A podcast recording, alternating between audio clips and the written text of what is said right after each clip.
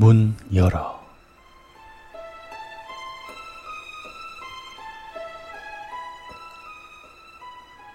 저는 올해 27살에 3년차 초보 주부이자 1월 출산을 앞두고 있는 예비 엄마입니다. 저는 지금도 그렇지만 어린 시절부터 유독 몸이 약했습니다.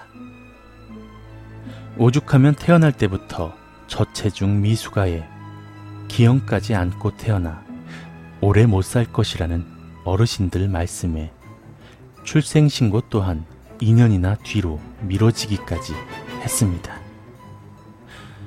그래서일까요?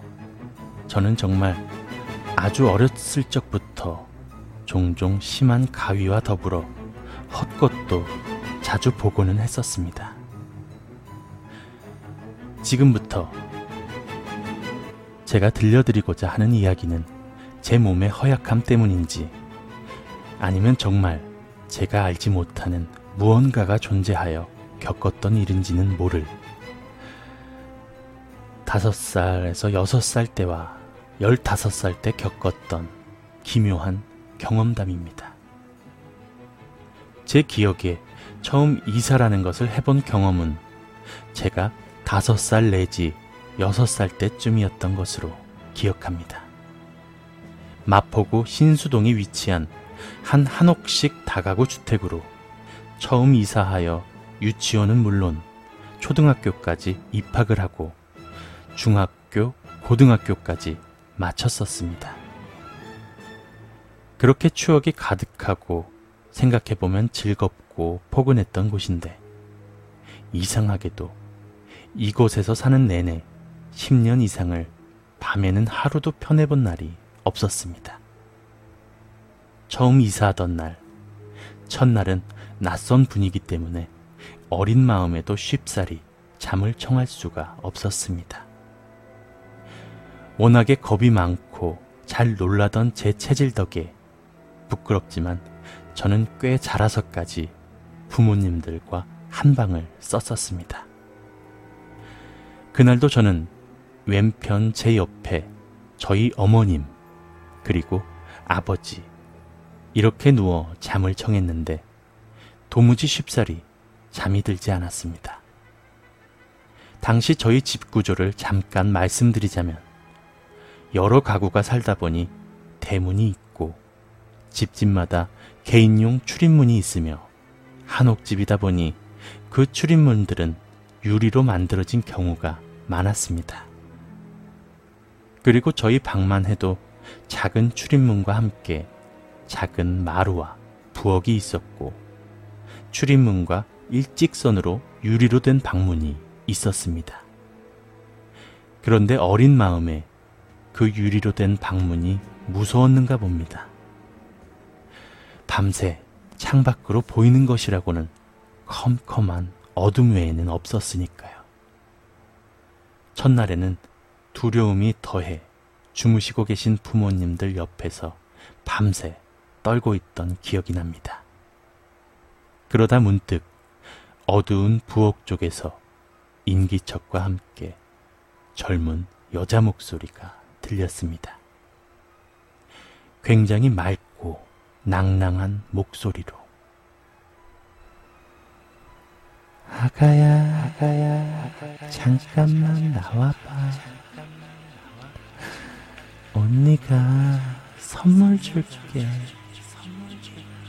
아가야, 아가야, 잠깐만 이리 나와봐. 아가야, 아가야, 아가야, 참을 그렇게 저를 불렀습니다. 그 목소리는 도저히 사람의 것이라고 믿겨지지 않을 정도로 낭랑했으며 그 낭랑함이 외려 더 두려움을 불러오는 듯 했습니다. 그렇게 밤새 저를 부르는 목소리에 떨며 잠을 설치다 날이 밝자 잠에서 깨신 부모님들께 간밤의 일을 말씀드리니 그냥 웃어 넘기셨습니다. 이사 첫날이라 잠자리가 낯설어 그런 것이었을 거라고. 헌데 그것이 시작이었습니다.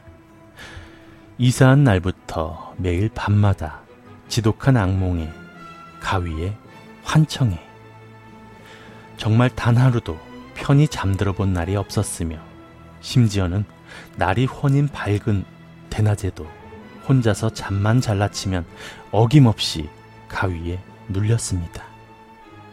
그래도 어찌어찌 시간을 잘 넘겨 중학교에 입학하였고 어느덧 중학교 3학년에 올라가게 되었습니다. 제가 3학년에 올라감과 거의 동시에 어머님께서 자궁암 말기 판단을 받으셔서 당시 이삿짐 센터를 운영하시던 아버님께서 집을 비우실라 치면 제가 어머니 간호를 해야 했기에 학교에도 거의 나가지 못했습니다. 그날도 저녁 내내 진통으로 고생하신 어머님 덕분에 마음이 싱숭생숭해서 한참을 잠자리에서 설치다가 겨우 잠들었습니다. 잠결에 어디선가 개 짖는 소리가 났습니다. 그 소리가 너무도 시끄러워서 잠에서 깨보니 한두 마리가 아닌 정말 저희 동네에 있는 개는 몽땅 다 짖는 것처럼 그 개 짖는 소리가 상당히 요란하고 시끄러웠습니다. 그날따라 왜 그렇게 청각은 예민하던지 저희 집에서 조금 떨어진 곳에 위치한 철길에서 울리는 기차 경적 소리까지 다 들릴 정도였습니다. 그 소리들과 느낌이 하도 기묘하고 이상해 저 또한 잠을 깨고 바깥 소리에 귀를 기울이고 있었습니다. 처음에는 동네에 낯선 사람이 든 것은 아닐까 생각도 들어 더더욱 소리에 귀를 기울였습니다. 그런데 바로 그때였습니다. 저희 집에서 키우던 커다란 진도 한 마리가 출입문 쪽을 향해 낮게 계속 으르렁거렸습니다. 이윽고 이내 무언가 홀린 것처럼 손살같이 출입문 쪽을 향해 달려갔습니다. 그와 동시에 누군가 미친 듯이 저희 집 출입문을 두들겼습니다. 출입문을 두드리는 소리에 처음에는 인근에 사시던 고모님께서 또 고모부님과 싸우고 저희 집을 오신 게 아닌가 싶어 문을 열어드리려는 찰나. 생각해보니 지금 현 시간은 새벽 3시가 넘어가고 있었고, 그렇게 급한 상황이라면 차라리 전화를 먼저 하셨겠지 하는 생각에 다시 두려움이 앞섰습니다. 그리고 마치 그런 제 생각을 읽기라도 하듯이 문 밖에서는 여자 목소리가 들렸습니다. 그 목소리는 어렸을 적 한번 들은 적이 있었습니다. 얘야, 어서 문 열어. 빨리 나와야 돼. 이번이 아니면 영영 다시 기회는 없단다. 오늘은 널 꼭 데리고 가야 해. 얼른 우리와 함께 가자, 가자, 가자. 등에 식은 땀이 쭉 흘렀습니다. 나가볼 생각은 커녕 아무런 대꾸도 못하고 그 자리에서 바들바들 떨었습니다. 그렇게 한참을 떨고 있을 무렵 저희 아버지께서도 슬그머니 자리에서 일어나셨습니다. 그리고 조용히 TV를 켜시면서 아, 오늘따라 동네 개들이 왜 이렇게 시끄럽냐? 한마디 하셨습니다.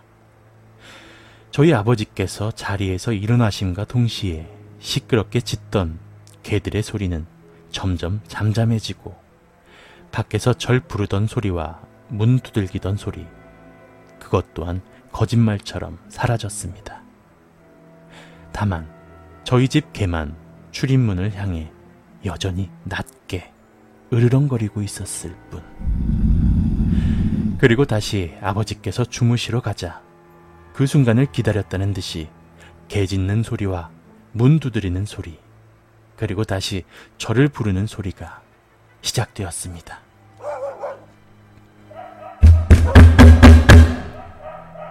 얘야, 얘야, 어서 문 열어. 빨리 나와야 돼.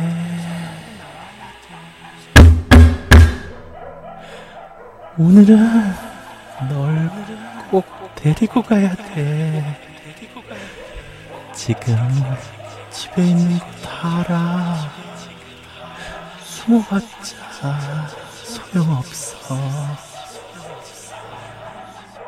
결국 동이 트고 날이 밝아 부모님들께서 자리에서 일어나기 전까지 저는 자리에 들 수가 없었습니다. 그리고 조심스럽게 간밤의 소동을 아버지께 물었습니다. 하지만 저희 아버지들은 개들이 시끄럽게 짖는 소리는 들었으나 다른 소리는 못 들었다 하셨습니다. 자리에서 일어나셨던 것도 잠결에 하도 저희 집 개가 소란한 것 같아서 혹시 도둑이 든 건 아닐까 하시는 생각에 눈을 뜨셨던 것이라 하시며 다른 무언가가 있었냐 외려 되물으셨습니다. 그 후에도 더 섬뜩하고 기묘한 일은 있었지만 이것은 적지 않으려 합니다. 다만 그곳에서 10년이 넘는 세월을 사는 동안 집터가 안 좋아서 그런 것인지 아니면 운명이고 팔자였는지는 모르겠지만 저희 어머니께서는 자궁암으로 오래 앓으시다가 결국 돌아가셨습니다. 저 또한 지독한 불면증과 자주 크고 작은 병치레를 했었지요. 어머니께서 돌아가신 후 아버지와 저는 서대문 충정로로 이사를 했습니다. 이사 후에는 그렇게 자주 눌리던 가위와 악몽도 거의 꾼 적이 없으며 혼자서는 낮에도 절대 잠을 못 잤던 것이 사라졌습니다. 돌이켜보면 정말 즐겁고 행복하고 웃음 가득했던 유년 시절이었지만 유독 밤의 기억만은 그렇지 못했다는 것이 아직도 의문입니다.